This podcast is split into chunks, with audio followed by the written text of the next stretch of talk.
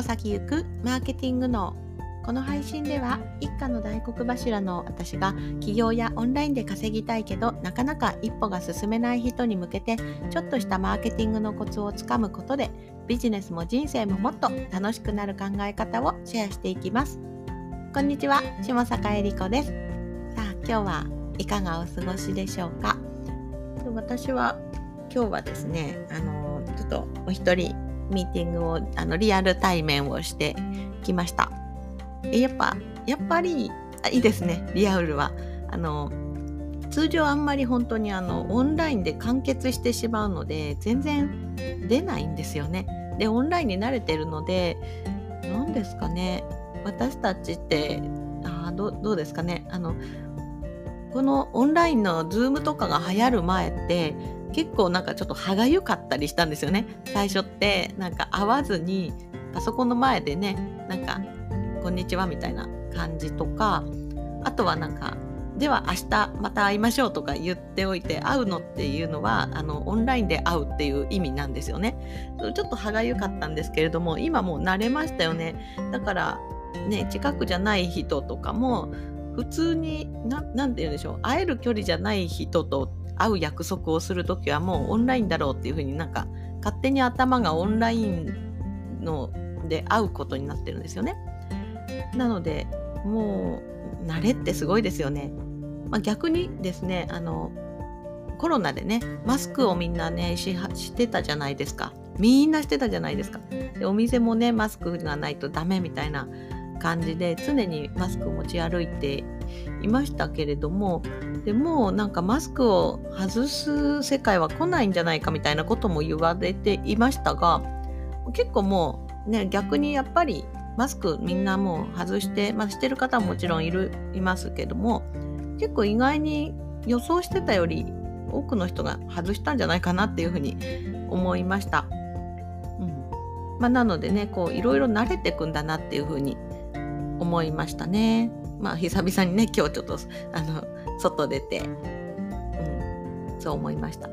であの今日ねお話しするのはリソースを整理するっていうことです。まあ、今日もねあのちょっとあの自分で一人ビジネスしてる人とかがよく陥りがちなことそしてまあ私自身もですねちょっと今その最中にいるかなみたいなところがあるのでこれお話ししてみようかなと思っております。リソースってあの私もね最初使い慣れてなかったんですがリソースリソースちょっと調べよう。えっともう使っちゃってるとリソースとはリソースあえっと資源資産ですね、まあ、要するに何を言うかっていうとあのもう、うん、ビジネスやってる人ってもうリソースを割くとかリソースが足りないとか言うんですけれどもこれ自分の時間とかそういうキャパとかそういうふうにイメージしてもらったらいいんじゃないかなというふうに思います。やるべきこととかですね。そういったことをリソースという言い方をして、うん、なんでしょうね。こう使ってる人はもう当たり前にリソースが足りないからどうしようとか、それなんかそこにリソース割いていいのとか、そういう使い方をしています。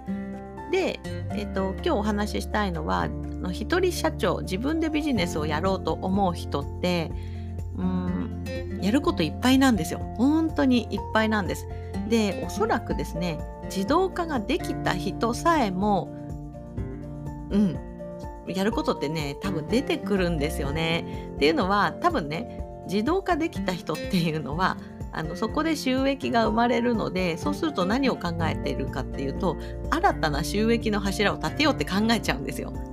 わかりますか？えっと、じゃあここのね一つの流れを作ってなんか安定収入入ったなって思ったらじゃあ別の流れだとかそこから付随する流れを作ろうっていう風に頭が働くので、まあ、要するに一回ね稼ぎ方分かった人がどんどん稼ぐように、うん、なんかねそうどんどん作業始めちゃうわけです。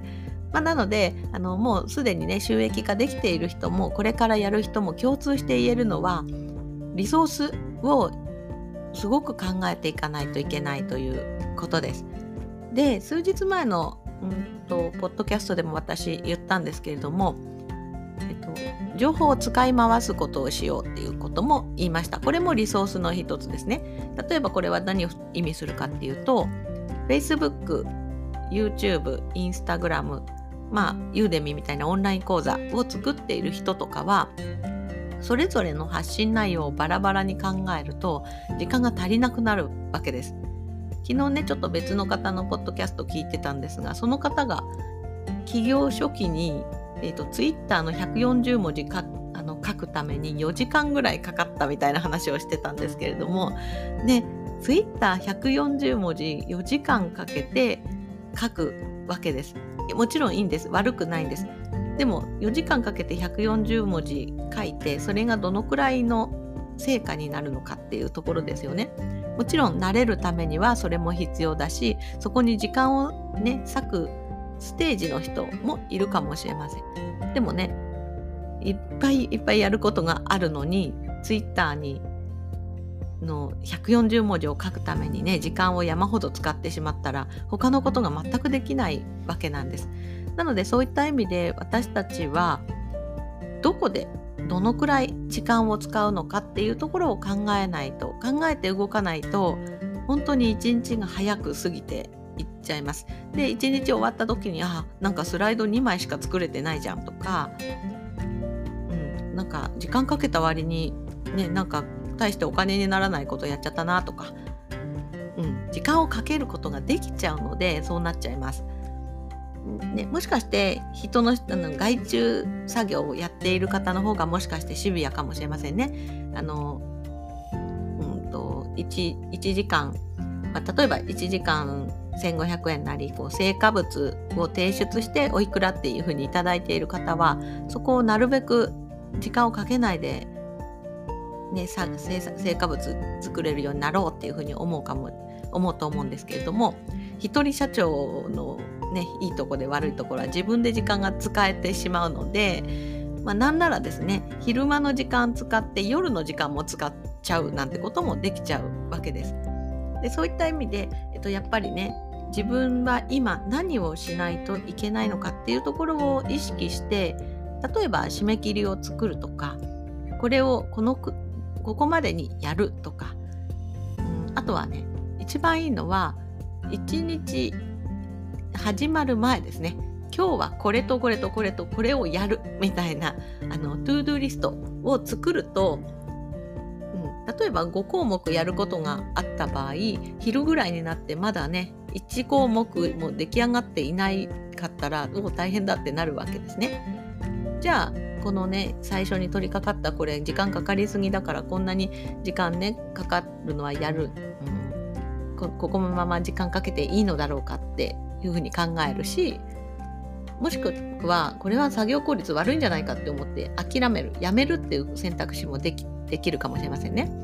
そしたら後のね4項目をじゃあ先にやろうっていうふうにできるかもしれませんね。うん、なのでそういった意味で自分のリソースを整理するっていうのはすごく大切なところです。なので、まあ、これもねあの事業を拡大大きくしていくだとかこれからねちゃんとビジネスやっていく人にはもうずっと永遠のテーマでついてくるので今のうちに